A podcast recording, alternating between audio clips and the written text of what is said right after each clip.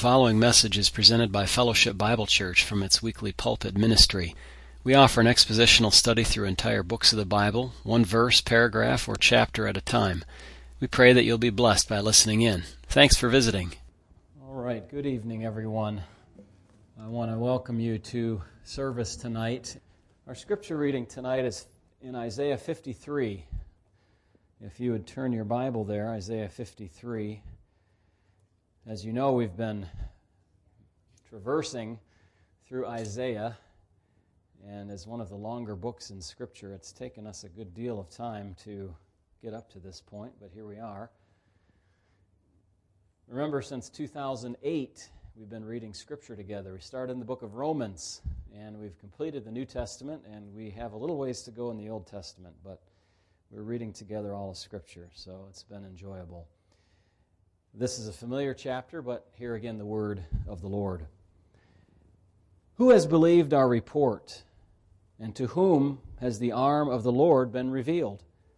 For he shall grow up before him as a tender plant, and as a root out of a dry ground. He has no form nor comeliness, and when we see him, there is no beauty that we should desire him. He is despised and rejected by men, a man of sorrows and acquainted with grief. And we hid, as it were, our faces from him. He was despised, and we did not esteem him. Surely he has borne our griefs and carried our sorrows. Yet we esteemed him stricken, smitten by God, and afflicted. But he was wounded for our transgressions, he was bruised for our iniquities. The chastisement for our peace was upon him and by his stripes we are healed.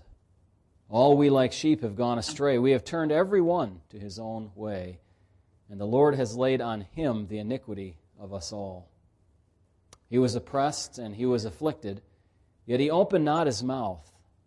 He was led as a lamb to the slaughter, and as a sheep before its shearers is silent, so he opened not his mouth. He was taken from prison and from judgment. And who will declare his generation? For he was cut off from the land of the living. For the transgressions of my people he was stricken. And they made his grave with the wicked, but with the rich at his death, because he had done no violence, nor was any deceit in his mouth. Yet it pleased the Lord to bruise him. He has put him to grief. When you make his soul an offering for sin, he shall see his seed he shall prolong his days, and the pleasure of the Lord shall prosper in his hand. He shall see the labor of his soul and be satisfied. By his knowledge, my righteous servant shall justify many, for he shall bear their iniquities. Therefore, I will divide him a portion with the great, and he shall divide the spoil with the strong, because he poured out his soul unto death, and he was numbered with the transgressors, and he bore the sin of many and made intercession for the transgressors. May God bless that reading of His Word this evening. We are delighted to have Brother Tom Gibbons with us tonight and Debbie as well, if she's available. We are looking forward to hear from them. Tom, so glad that you could join us this evening. Thank you for taking the time out of your schedule to do that. Well, you are very, very welcome, Matt. And uh, our greetings to all of you tonight. Welcome to our home. We're looking into your church and you're looking into our dining room. Well, you're probably looking at the ceiling, but nonetheless, we're glad that you are with us and we're glad to be with you. And I'm going to let Debbie give a word of greeting. Just hello. It's good to see you. Wish we could be there in person, but this is nice as well.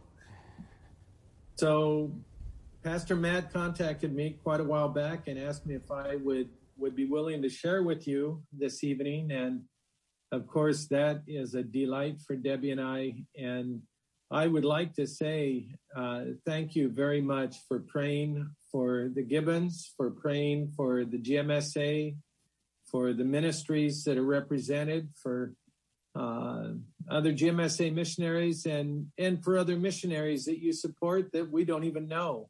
We very much appreciate your love for missions and your concern for uh, God's word being preached around the world. And we also thank you for your support. It means a lot to us to have you standing with us. And it certainly does not go unnoticed as we live our lives here in South Florida and serve the Lord. And uh, we just want to say thank you for that. I would like to give you kind of a comprehensive update tonight.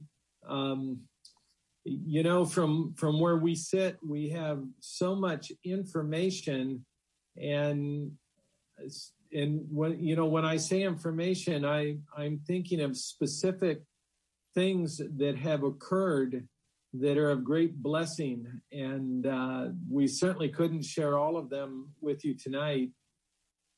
We have all uh, been uh, down this journey together of COVID 19. And uh, certainly we don't want to make that the topic of our night, but we want to give honor to the Lord and thanksgiving to Him because COVID 19 has not stopped Christ from building His church.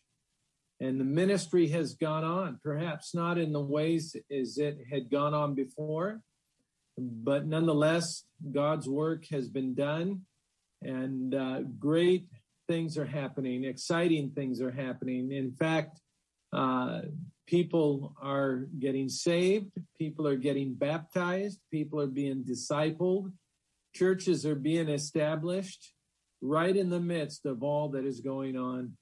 Uh, we have heard very few stories of missionaries who have been discouraged because of COVID 19 and have left the field or not been permitted to stay in their host country. I know there have been some cases like that, but those certainly have not been our case or the case of any of our missionaries. And we have great reason to rejoice. Here in, in the U.S., as, as you can imagine, uh, we, for a significant period of time, were very much limited to uh, in in terms of our travel, our ability to represent the mission, to be in Bible colleges, to be in churches, primarily here in the Eastern United States, um, and that changed after the first of the year. We had uh, more opportunity to be able to travel, but we had another event here in the office that hindered that and that was the retirement of Jane and Raul Villalba, who worked in our U.S. office for nearly 19 years. Uh, during 19 years, Jane was our bookkeeper, and during uh, uh, 12 years, her husband Raul was our business manager. And they worked very faithfully and were very loyal to the, the GMSA and our mission family. And in September of last year, they met with us and shared with us that they would be resigning their positions um, primarily because uh, Jane, who we never wanted to retire, was um, approaching 68 years of age. And as we can understand, she just simply wanted to retire, but uh, not retirement for the purpose of sitting at home, but for the purpose of bringing her 91 year old mother down to Fort Lauderdale and caring for her the last years of her life. So uh, that was uh, that was the news that we received in late September, and uh, for different reasons, that whole situation necessitated Raul's resignation, and Raul has gone back into secular work for his last years before his retirement. Uh, Jane's mother came in March and they've settled in. They live in a, an apartment not too terribly far away. Uh, but Debbie and I found ourselves alone in the office.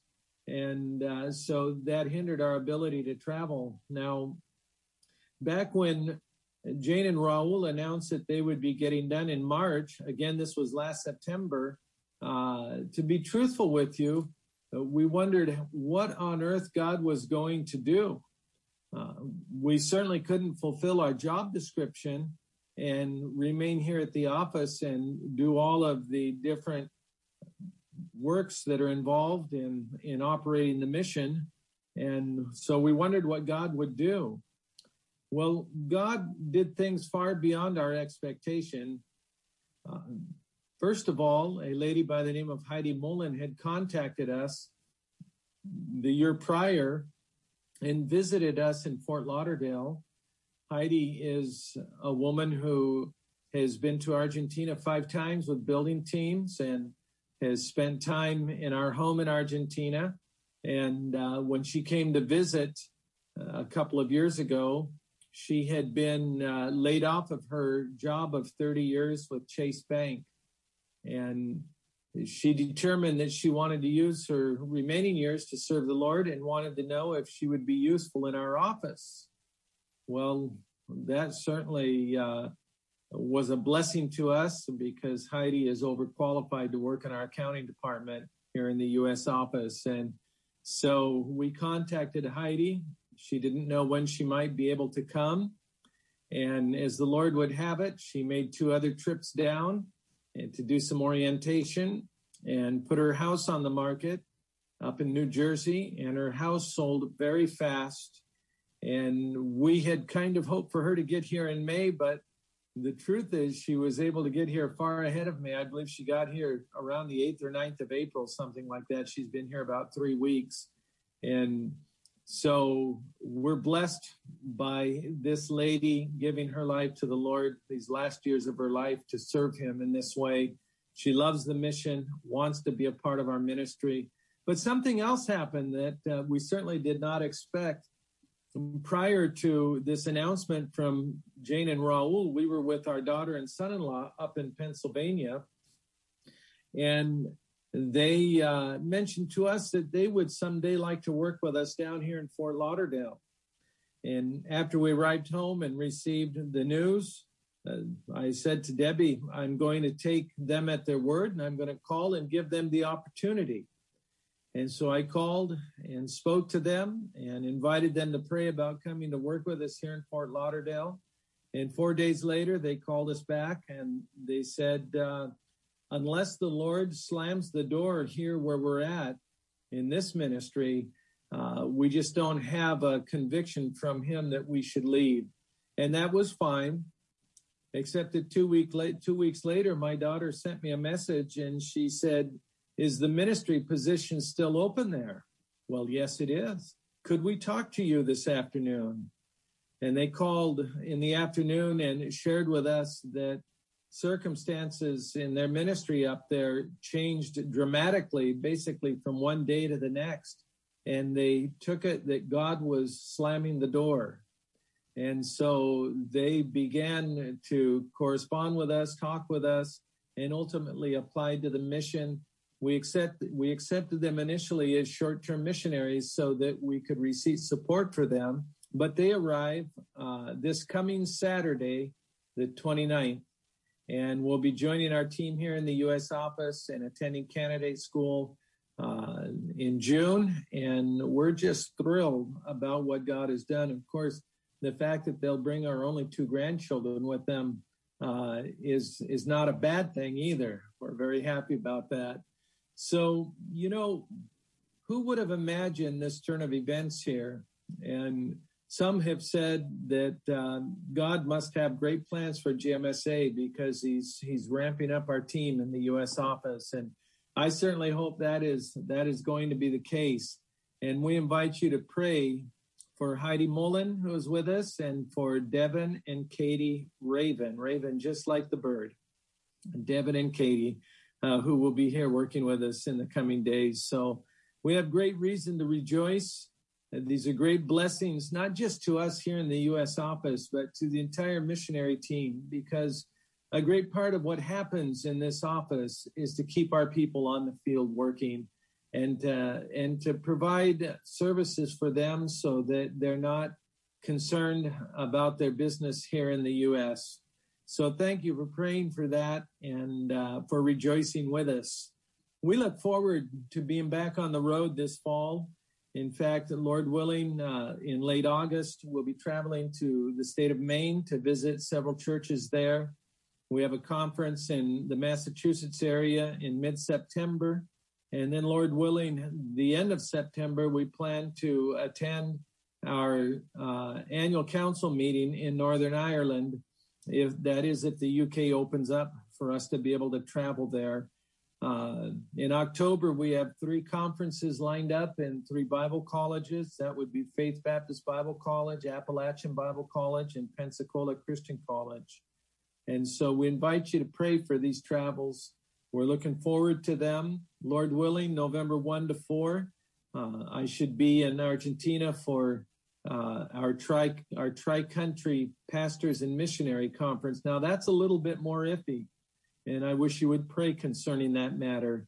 Um, as we think of uh, the fields, let me say that at the at this very moment, the borders of Chile, Argentina, and Uruguay are sealed. If you're not a permanent resident or a citizen, uh, you cannot go to any of these countries, which is a great hindrance to this conference I've mentioned because pastors, the bulk of the pastors would be traveling overland from Chile to Argentina and from Uruguay down to Argentina. But the countries remain closed. Uh, at the moment, they have been closed for quite some time, uh, though people who are citizens or residents have the ability to leave and re enter. But those of us uh, who are not cannot do so. And that kind of turns my thoughts to the fields a little bit. I would like to share with you a little bit about what's going on in each of the countries. I'd like to begin with the country of Uruguay. Uh, Uruguay was one of the countries least affected by the coronavirus. In fact, they had a very, very low death tally, a very low case count, uh, and they remained considerably open within the borders of Uruguay throughout. But several months ago, they had a spike of cases and they really began to shut down like they had never done before. And so this has been a great challenge to our missionaries who are there in Uruguay, which by the way, we have three couples in Uruguay right now and one couple on their way there who are transferring over from, from Chile to Uruguay. I'll tell you a little bit about that in a few minutes. But I wish you would pray for the ministry, the church planting ministry in the town of Carmelo, Carmelo is a small town, uh, probably around 30,000 people. It's on the Uruguay River across from Argentina. And we have two couples invested in this ministry. That would be the Protos and the the Bob Vallets, Bob and Nadia Vallet. And uh, the Vallets arrived there after an extended furlough uh, last summer, so they've been there. It'll soon be a year's time. Um, exciting things are going on in this ministry in the little town of Carmelo. Uruguay is a very difficult country uh, for the gospel. It takes many years to establish a church, but this particular ministry uh, began relatively quickly and has grown relatively fast to a group of about 35, perhaps even 40 people. And God very graciously provided for them to be able to purchase a facility during the pandemic. And since they purchased that facility, they've, by God's provision, have had the ability to do repairs on it, do some demolition where it needed to be done. And they're currently building a multi-purpose room. Uh, they were literally bursting at the seams in the small storefront they had rented and now have space to spread out. And actually, believe it or not, in the midst of all of the pandemic, they were able to have a vacation Bible school uh, earlier this year in the month of February and had a peak group of 27 kids out. A great blessing to the ministry there. They have also organized the church with membership. And again, during all that has been going on in the country of Uruguay. So pray for the ministry in Carmelo, for the Protos, and for the Vallets. Uh, pray for the growth of the believers in the church. Pray for the ongoing work of the building project.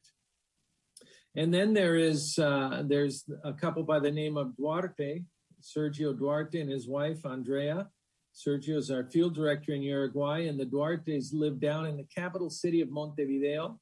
And he's the president of a Bible college there in the city, which is an effort of several missionary agencies and missionaries from a couple of other agencies as well. So, uh, this particular Bible college is in about its fifth year. I believe they've had two graduating classes. And it's really a milestone because it's the first time in the history of our knowledge of missions in Uruguay that uh, like minded, like faith organizations have come together with the common goal of training men and women for the work of the ministry in the country of Uruguay. In fact, throughout our history is a mission which would be 50 years in Uruguay. Uh, GMSA, and, and I'm sad to say this, but in within the borders of the country, we've never produced a pastor. Now we've had folks leave Uruguay and study in other countries, and uh, few of them have come back. Most of them have stayed where they've gone. Uh, but this Bible college uh, in Montevideo is a tremendous answer to prayer and a tremendous blessing. They're 100% online right now because of the lockdowns in Uruguay. And I wish that you would pray for the ministry of this Bible college and pray for the Duartes who are leading this ministry today in the city of Montevideo. Some of you may be familiar with the Thompson family. Uh, there are many Thompsons in GMSA. There, there are four Thompson families. Uh, one of them is not related to the rest, but the rest are related. There's one non-Thompson because that would be the daughter of Terry and Carol Thompson, who I believe many of you would be familiar with. Among the Thompsons are Danny and Elizabeth Thompson. And Danny and Liz worked for 12 or 13 years in southern Chile in one of our Bible camps. And they have very recently turned that over to national workers who are very qualified for the ministry there. And in March, they came up to the U.S. for what they hoped would be a three month furlough. And their plan was to uh, leave for the field in this month of May. And they're transitioning to Paysandú, Uruguay to uh, rebuild and revamp the camping ministry there in that city. Uh, please pray for the Thompsons. They're ready to roll, but they're waiting for uh, clearance from the government of Uruguay, a special clearance that will permit them to leave the United States and enter the country down there. So please pray for our Uruguay field. That's a little bit about what's going on in Uruguay. Now, Chile, uh, Chile has been a rough, a rough field during these these last 14 or 15 months. Uh, Chile's long and narrow, as most of you probably would know. It's divided up into regions, and each region has been controlled differently within the context of COVID 19. And so sometimes some of our people have had relative freedom while others have had total lockdown. Uh, they went into total lockdown, the entire country again, around the 1st of April. It was supposed to be until the 30th of April. Uh, however, they've extended that to the 31st of May.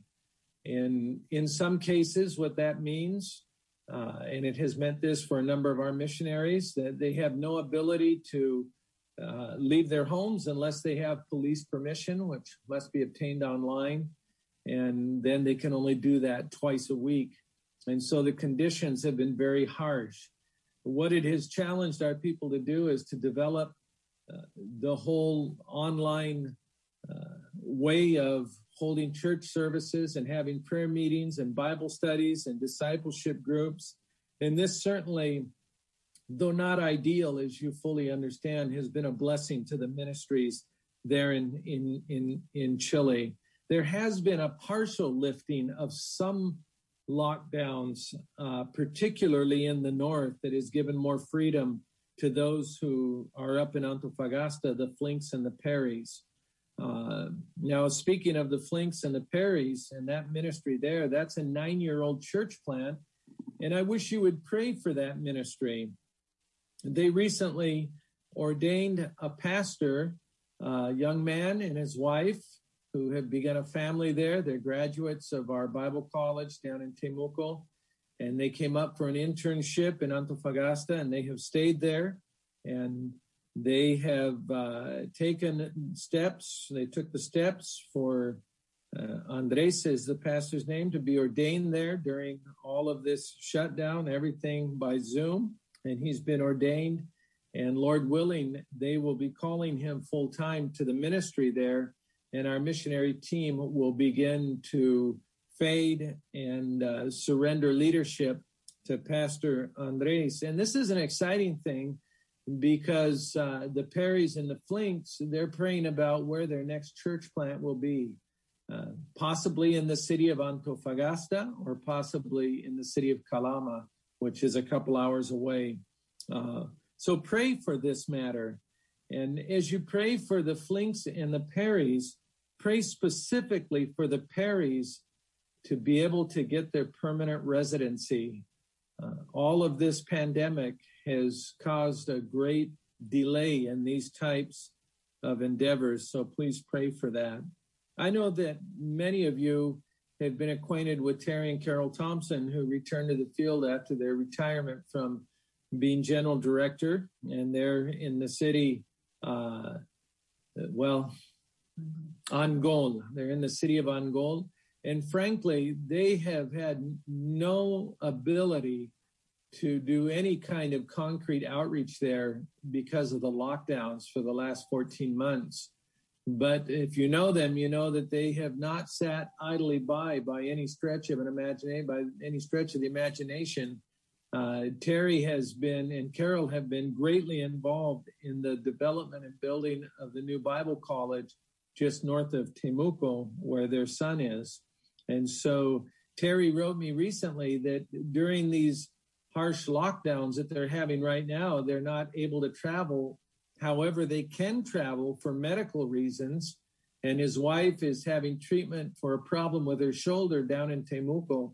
And so he says, we take advantage of that and we sneak into the Bible college and work for a day or two before going home.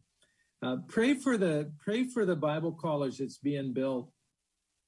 The Bible the Bible Institute uh, this particular Bible Institute was our first Bible Institute. It was established in the mid 40s. It's been around a long, long time. And the facility they had in the city uh, evolved into a very bad part of town. And one of the buildings was condemned after the 2010 earthquake. And the other building was just simply not worth investing a lot of money in, but the property was worth something. So they sold the property and long story short, they acquired a beautiful piece of land just north of the city. And God has very generously provided. And they they've built two homes. They're they've built the dorm building, which is being finished right now. They they have resources to uh, build the administrative building. They're working on a duplex for staff housing as well as a maintenance building. And, and God has just provided all along the way to the point that next March, when the next school year begins, they plan to be able to be on campus there and out of the rented facility that they've been using. So thank you for praying for Terry and Carol Thompson, their desire to see a church established in Angol and for the work in the Bible Institute. And then finally, I'd like to give you an update on what's going on in Argentina.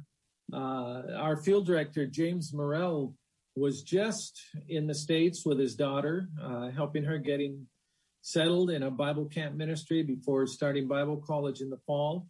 And uh, James was able to re enter Argentina, not without a few glitches and difficulties, but he was able to enter nonetheless. Nonetheless, uh, their their borders again they're closed for non-residents and non-citizens.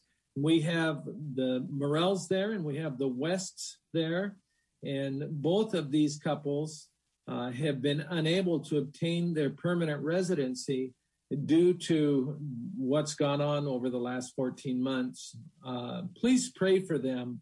Like the Perrys, they're anxious to get these things settled, and we would like to see them have their permanent residency. We have a missionary who has been in Argentina for many years. His name is Colby Holmes. And several years ago, a couple of years ago, Colby and his wife Lisa uh, left the greater Buenos Aires area for the city of Bragado, a city of about 50,000 people. And their goal was to see a church established there. And God has marvelously worked not only in Bragado, but in a nearby city, a little bit larger, called Nueve de Julio. And they have groups that have come together in both of these cities. Uh, in both cases, uh, there have been people who, in the absence of a sound Bible believing church to attend, have simply not gone anywhere. And God made it possible for them to connect with Colby Holmes. And so he's got ministries going on in both of these cities.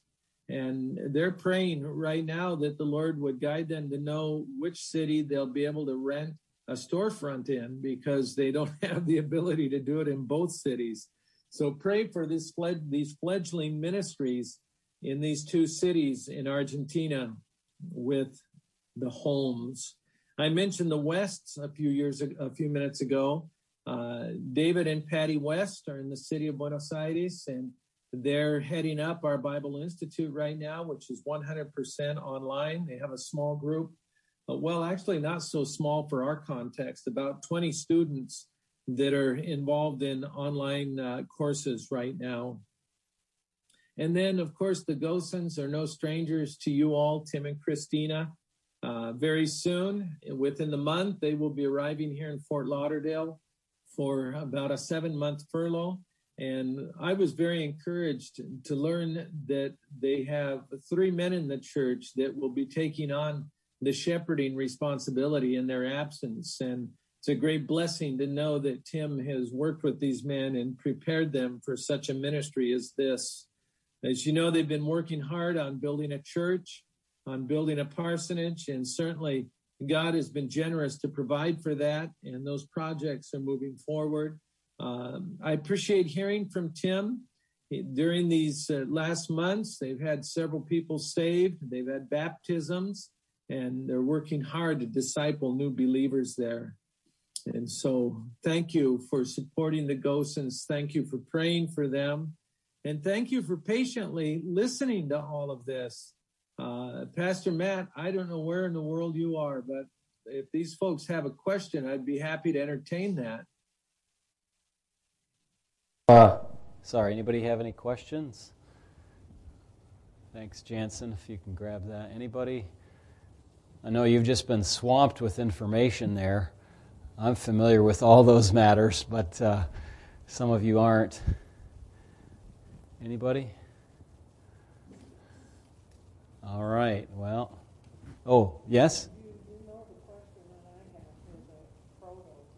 Yeah, come on up here, Jansen. We'll let uh, we'll let you ask, Becky. Hi, sweet friends. Hello. oh my, it's so nice to see your faces. I, I am interested to know if the restrooms have been completed at the Protos new building. I've been asking Pastor, and he said, I don't know. I don't know. well, I'll tell you what, I do not believe they have been finished yet, uh, but they have been working on them. And, you know, as you you bring up the, the protos, uh, I'm compelled to have my wife share because I'll get some of the facts won't be straight. And I'd like to uh, have her share with you a very recent development uh, in their lives, something that God did that is just incredible in the lives of the protos. Um, you may know that Becky came home for, she just got here a little over a week ago to visit her dad, who has, he's in his 90s, I believe, and has dementia. And um, she also needed to uh, get her passport renewed, which expires next weekend and do some other stuff for paperwork. And when she got to her dad's in South Carolina, I believe it is, um, she tried to get an appointment to get an emergency passport. And because of COVID was not able to get one, um, just her or Mariano were calling every day and finally just gave up and she was going to have to, she said, I'm, I'm going to mail it in tomorrow and the quickest they say I can get it back is in four to six weeks.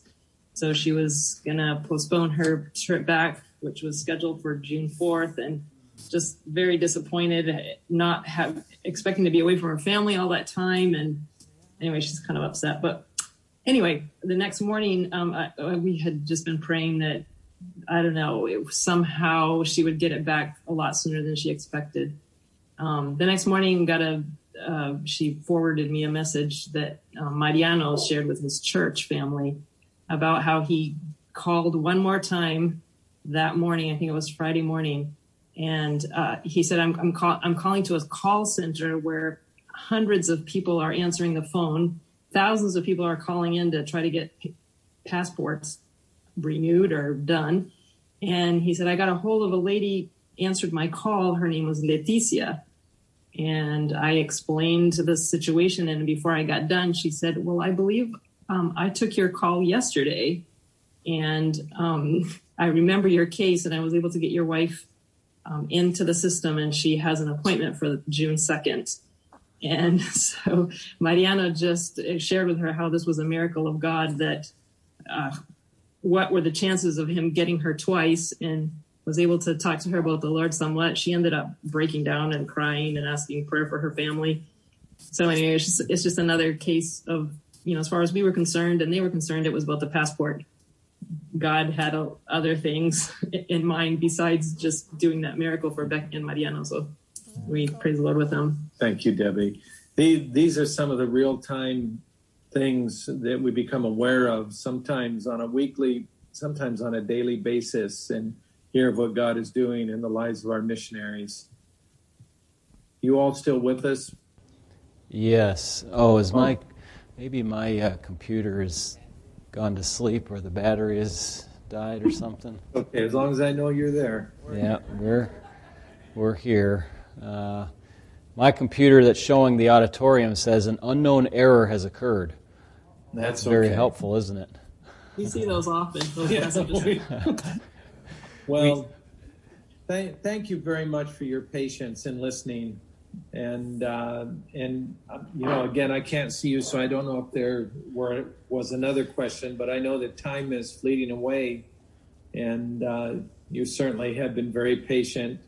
Uh, there are not many places where we can give the load of information that that we gave you tonight and we're very, very much aware of the fact that uh, that you have been listening, and trust that uh, as we turn our thoughts to God's Word for a few minutes, that uh, that might be an encouragement to you this evening.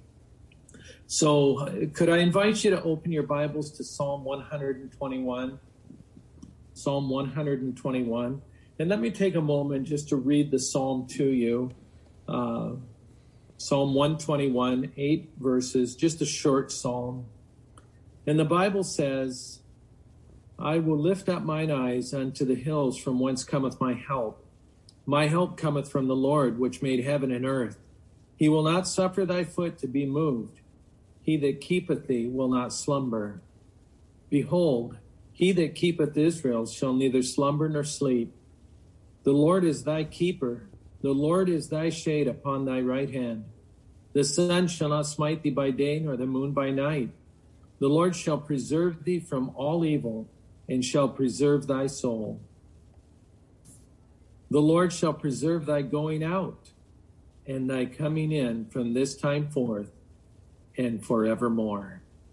Heavenly Father, as we digress from a lot of information given in a report and turn our thoughts towards Scripture, we are abundantly aware of one very simple fact, and that is that without the Spirit of God intervening, nothing will be accomplished in the next moments.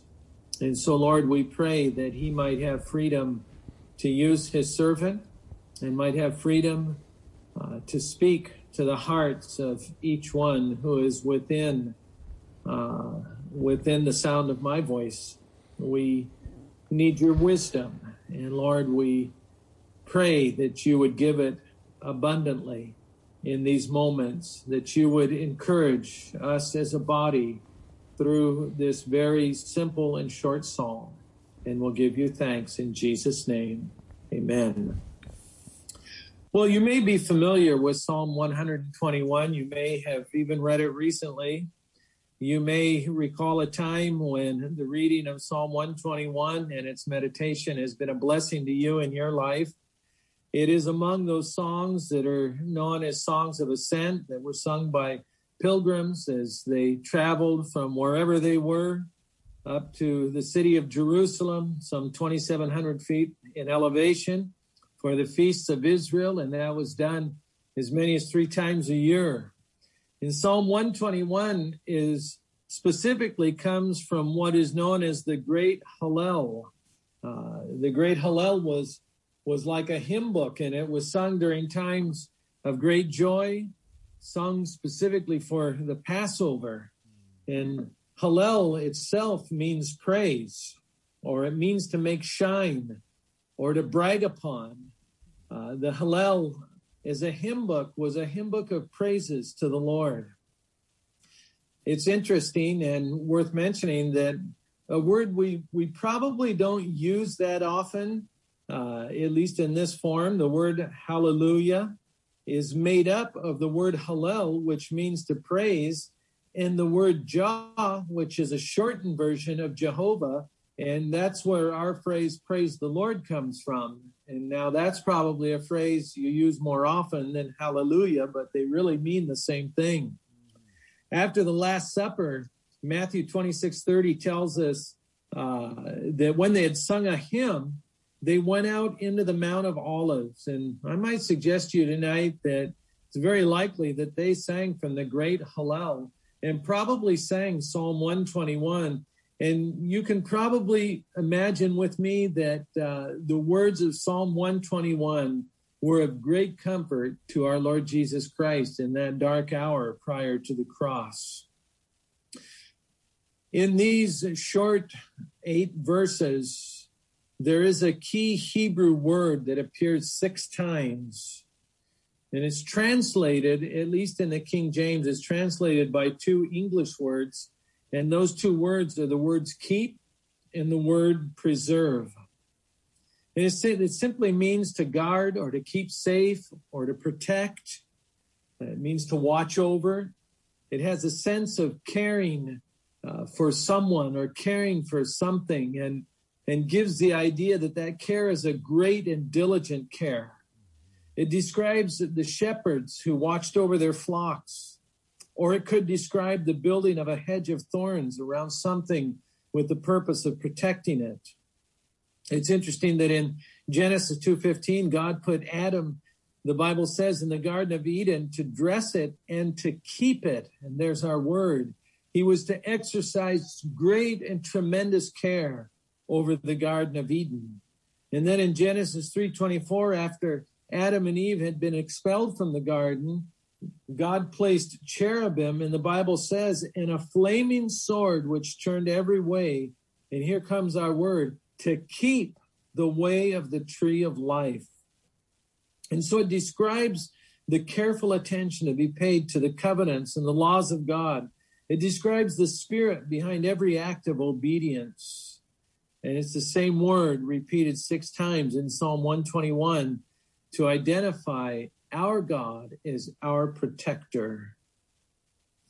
Another key Hebrew word the, is the title of our Lord, the very word Lord, capital L, capital O, capital R, capital D. Our Lord Jehovah appears five times. So when you think of, of God as our keeper and our preserver, and when you think of the use of the word Jehovah in the text, I would suggest to you tonight that He, the Lord, is the main person in the text, and His protection is the main theme.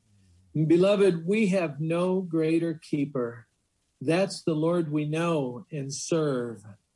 And in this particular context, it speaks of God's careful protection of those who travel to Jerusalem three times a year to attend the prescribed feasts. And I know that it's not always easy for us to imagine what their situation might have been like. It's not easy to transport ourselves back in time and and and understand their circumstances but these were people who traveled long days and they traveled through deserts and they traveled through valleys, and they suffered the rigors of extreme heat by day and cold by night. Uh, they were through valleys and up ravines and on narrow trails. There were predators, and predators could be animal and predators could be human. They ran the risk if there were rains of dangerous flash flooding. And imagine uh, without any modern convenience, camp had to be set up every night and had to be torn down every morning. And all of their provisions from the beginning to the end of their journey had to be carried along with them. They had to cook their food. They had to tend their children. They had to tend their animals. There could be sickness, and there was. There could be accidents, and there were. There could even be death along the journey, and certainly this would have taken place from time to time. Traveling to Jer- Jerusalem was no uh, pleasure ride. Traveling to Jerusalem for the feasts, as a matter of fact, required a tremendous commitment to perseverance that would be rooted in unwavering dependence upon God. But you know, the difficulty of that trip did not cancel the joy and anticipation of being in God's presence. And so they sang this and other psalms, and they rejoiced in his protection even as they journeyed on. And what a tremendous testimony to us in our lives. Because, you know, these things are analogous of our own lives, our own life of faith, and our own need for unwavering dependence upon our God. We know that the journey of life can be rigorous. We know that it can be difficult, but not even death can remove us from his care. And not even, uh, well, I suppose death wouldn't anyway, but regardless of circumstances that we would face in, this life, they shouldn't rob us of our joy. We have a reason to sing because we have a great keeper, and there is no greater keeper. I wonder how many on these long journeys turn back because of the rigors of the journey, forgetting the care of their keeper, focusing on the cares of their life. And I might ask you the question tonight Are there things happening in your life that make you wonder if you're going to be able to stay the course? Have you been tempted to doubt that God is carefully guarding you? Have you been tempted during recent months? Have there been circumstances and situations in your life in recent days, or perhaps prolonged throughout uh, these last months, or perhaps even years, that are weighing heavy on you and you've wondered, does he really care? Psalm 121 drives home the fact that we have a keeper. We have a faithful keeper and beloved, there is no greater keeper than he. And I'd like to just mention three things about our faithful keeper to you tonight. First of all, let me say that he is present to keep you. Our Heavenly Father is not an absent Father, He's there. Verses 1 and 2 tell us I will lift up mine eyes unto the hills from whence cometh my help. My help cometh from the Lord.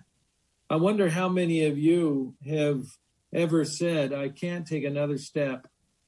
I can't spend another hour in this car. I can't spend another moment on this plane. Have you ever felt desperate to find a hotel? Ever felt desperate to deplane? Can we imagine the conditions of travel in Bible times or the range of feelings throughout the camp as they as their journey lingered on? Can we imagine the exhaustion? Can we imagine times of fear, times of irritation, tension, and anxiety?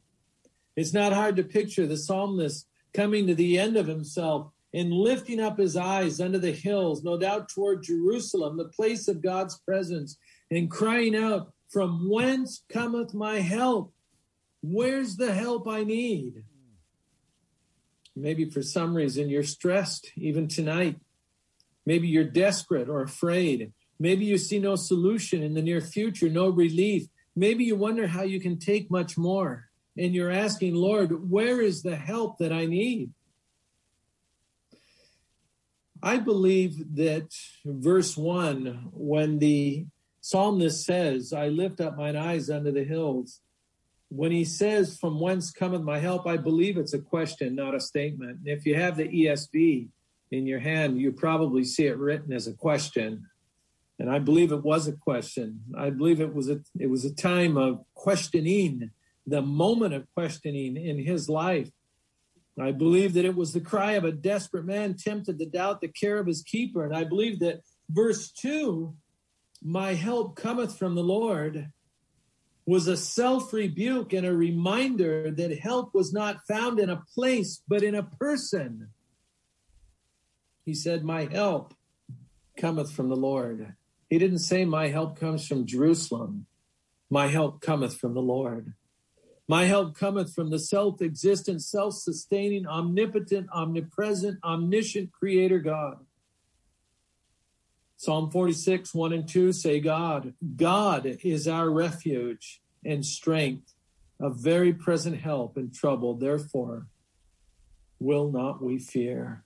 This is the God who said, I will never leave thee nor forsake thee, so that we may boldly say, The Lord is my helper, and I will not fear what man shall do unto me. Hebrews 13, 5 and 6.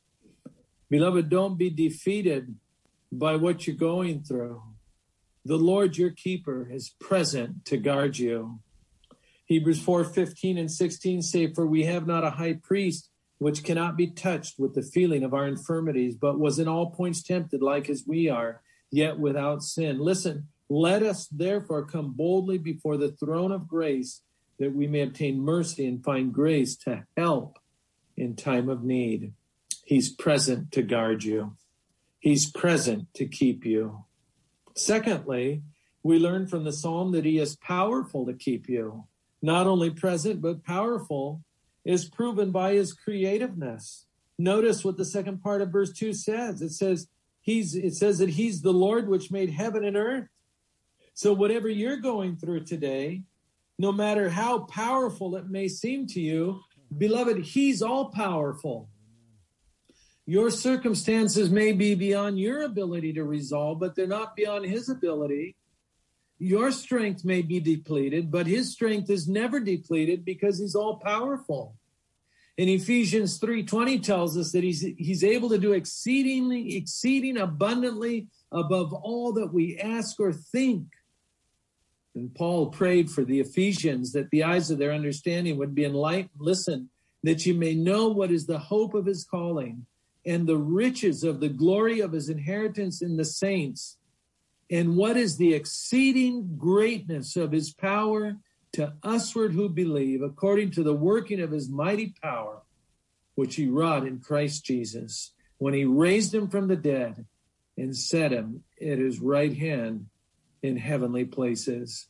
That's the power that he makes available to us. I am weak, but he's all powerful. I cannot take care of myself, but I have a keeper. And I have the promise of Second Corinthians 12 9. My grace is sufficient for thee, for my strength is made perfect in weakness. He's powerful to keep you, not only proven by his creativeness, but by his proactiveness. In verse 3, the Bible says, He will not suffer thy foot to be moved. God took the initiative and he made every provision for you and for me to persevere in steadfastness. He has already intervened on our behalf. Therefore, he will not suffer our foot to be moved. There are a couple of key words, Hebrew words, the text is translated from. One means to put something in or on a particular place, and the other means to waver or to totter until failing or falling rather rather.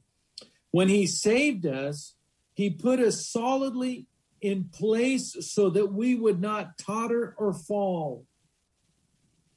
And so much so that my spiritual failure can never be traced back to God's absence or his incompetence or his inability or his indifference absolutely impossible. He's made every provision. He will not suffer thy foot to be moved.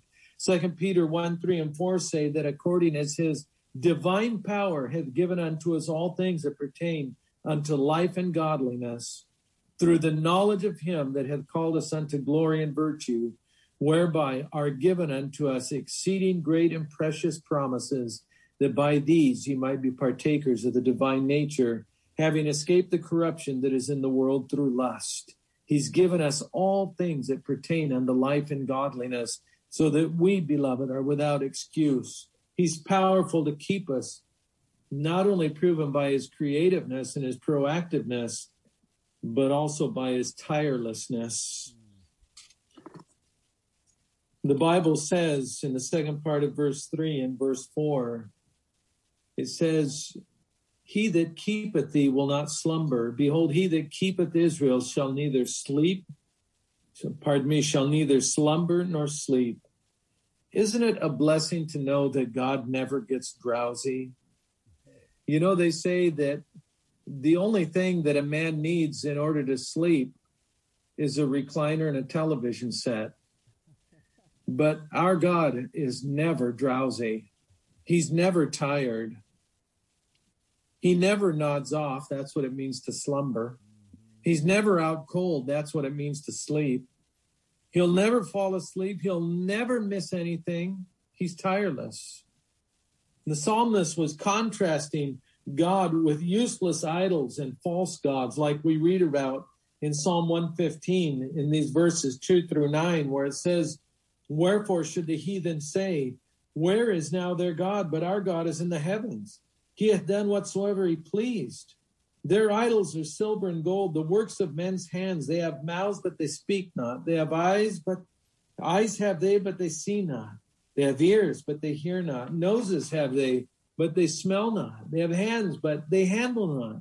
Feet have they, but they walk not. Neither speak they through their throat. They that make them are like unto them, so is every one that trusts in them. O Israel, trust thou in the Lord. He is their help and their shield. And so he's powerful to keep you. He's never tired. He never nods off. He never falls asleep. Beloved, he's not only present and he's not only powerful to keep you, but let me say finally that he has promised to keep you. Notice the repetition of the word shall in verses six through eight. The sun shall not smite thee by day, nor the moon by night. The Lord shall preserve thee from all evil. He shall preserve thy, thy soul. The Lord shall preserve thy going out and thy coming in from this time forth and even forevermore. Let me say that he promises to keep you now. There's a statement of fact in verse 5, and it says, The Lord is thy keeper. That's a fact. That's a statement of fact. The Lord is thy shade upon thy right hand. That's a fact. Simple statements of fact regarding God's presence, who, like a shadow, is inescapable, is always there with us. Now, the promise that accompanies the fact the sun shall not smite thee by day, nor the moon by night. What does the sun do? The sun burns and the sun dehydrates. What does a full moon do? Well, a full moon would indicate a cold and frigid night. To smite is to deal is to deal a debilitating blow. It's the death blow, so to speak. And as these traveled all day and all night, the point is they could count on God's protection. And then there's another promise. The, the Lord shall preserve thy going out and thy coming forth and thy coming in from this time forth. That's the here and now. That's this life. That's the immediate future. And that's the promise of his protection in all things and all the comings and goings of our life. So, what's going on in your life? Well, let me say that it does not escape his sight and his immediate protection. You can count on his protection even today. Psalm 34 19 says, Many are the afflictions of the righteous, but the Lord delivereth him out of them all. And so he promises to keep you now, but he promises to keep you for eternity. And again, I mentioned that statement of fact that I that I said from verse 5 that says, The Lord is thy keeper. And then there are these promises that follow in verses 7 and 8. The Lord shall preserve thee from e- from all evil. He shall preserve thy soul. What does it mean that he shall preserve thee from all evil? Well, let's be honest. It doesn't mean you'll never sin, but you're free from sin's dominion and you're free from the concept, the damning consequences of sin. It doesn't mean you'll never suffer reproach or persecution. It doesn't mean you'll never suffer injustices for Christ, but they're powerless in and of themselves to turn your heart away. It doesn't mean you won't be attacked and tempted by Satan, but it does mean that you cannot perish by them because your salvation has been secured for eternity. Beloved, the Lord has preserved us from every dark purpose of Calvary. I'm sorry, at Calvary, from every dark purpose of hell. At Calvary, He's preserved us. He shall preserve thy soul. These words will be familiar to you. And we know that all things work together for good to them that love God, to them who are the called according to his purpose, for whom he did foreknow he also did predestinate to be conformed to the image of his son, that he might be the firstborn among many brethren. Moreover, whom he did predestinate, them also he called, and whom he called, them he also justified, and whom he justified, them he also glorified. What shall we say then to these things? If God be for us, who can be against us? He that spared not his own son, but delivered him up for us all how shall he not with him also freely give us all things? Who shall lay anything to the charge of God's elect? It is God that justifieth. Who is he that condemneth? It is Christ that died, yea, rather, that is risen again, who is even at the right hand of God, who also makes intercession for us. Who shall separate us from the love of Christ? Shall tribulation or distress or persecution or famine or nakedness or peril or sword? As it is written, For thy sake we are killed all the day long. We are counted as sheep for the slaughter. Nay, in all these things we are more than conquerors through him that loved us. For I am persuaded that neither death, nor life, nor angels, nor principalities, nor powers, nor things present, nor things to come, nor height, nor depth, nor any other creature, listen, shall be able to separate us from the love of God, which is in Christ Jesus our Lord, he shall preserve thy soul, thy soul. The Lord shall preserve thy going out and thy coming in from this time forth, listen, and even forevermore. That's his eternal protection. We have a keeper. The, effect, the afflictions, the difficulties, and the uncertainties of life, do you know what they should be doing? They shouldn't be sending us into a tailspin of desperation and fear. They should be nurturing our longing for heaven.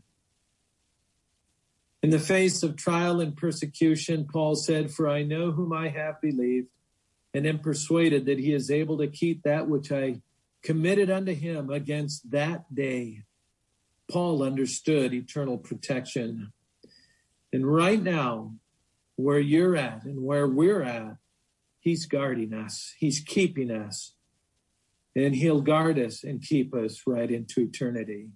Whatever you're going through right now, whatever's happening in your life, whatever your concerns are and your fears, be comforted to know that if you know the Savior, you have no greater keeper. He's present, He's powerful, and He's promised to keep you. Heavenly Father, we thank you for the words of this short psalm and all that they mean to us as believers in Christ. We're so comforted by the applications that we draw from it. And we pray, Heavenly Father, that you would give us the grace to be able to consider the things that cause us to worry the things that afflict us, the things that bring fear to our hearts, and help us to consider them in the light of this psalm. Lord, we thank you that you're not an absent father, Thank you for being present. Thank you for being powerful. And Lord, we love you tonight. We thank you for this time of encounter together around your word. In Jesus' name, amen. Amen. Tom, we're going to, uh, I'll just share a little thought with you, and then we will uh, have a closing hymn, and then we'll be done with our service tonight. We want to thank you so much for sharing that with us. We are grateful to know about our our preserver, our life preserver, as it is, uh, as, as you've said. Um, we have, I think, uh, a number of folks who are especially helped by your message tonight. We have two of our uh, dear ladies who have been recently diagnosed with cancer and uh, going through treatment or about to go through treatment. In fact, one has a big surgery this Wednesday. Um, one of them, as well as six others in our church family, have lost loved ones in the recent months due to various things. And um, I don't know what else, what other bad news I can share with you, but uh, those are the kinds of things that our folks are going through. And so that message is very, very helpful. We thank you for that and uh, very timely. So God bless you for that, brother. Thank you. Thank you. Yes. Jansen, would you mind to say a closing prayer for us? Yes. Thank you. Heavenly Father, we thank you this evening for the wonderful and tremendous opportunity to have the te- technology to connect ourselves with the Gibbons. Lord, we thank you for Brother Tom and Sister Debbie and their ministry down there at the headquarters in Florida, in Fort Lauderdale. Lord, we thank you for the many blessings and words of thanksgiving that they shared with us about how you are working even there in the office in the past few months, directing over the course of time now, the past weeks and months, your perfect plan for that ministry there and, and those who will assist in that plan of yours. Lord, we pray for the missionaries who have been mentioned this evening, each one of them who uh, we have connections with and we have been praying for. May your face shine upon them. May your mighty hand guide them and those who are being ministered to as well. Lord, we thank you for the promises from Psalm 121 that you will keep us, you will help us, you are our protector. And Lord, we take much solace and comfort and peace in that wonderful and everlasting promise to us. Lord, may you bless those as they go this evening on their way. We thank you, Lord, for those who are online listening as well. Pray that you would bless them as well. We pray this in your Son's name. Amen. Amen. Amen. Tom, so good to see you and Debbie today. Look forward to seeing you in person, God willing, in uh, just a few weeks, really, uh, down yeah. in, in uh, Fort Lauderdale for uh, our meetings there. And uh, we asked the church to pray for those meetings and for our travels and uh, several folks from South America. I don't, I don't know how they're going to make it uh, through those borders and back again, but they're going to try. So we're, uh, we're looking forward to seeing those field directors too from, from yes. South America. So God bless you both. Thank you so much. Yep. Bye bye. All right. Bye bye now. Have a good night. You too. Thank you.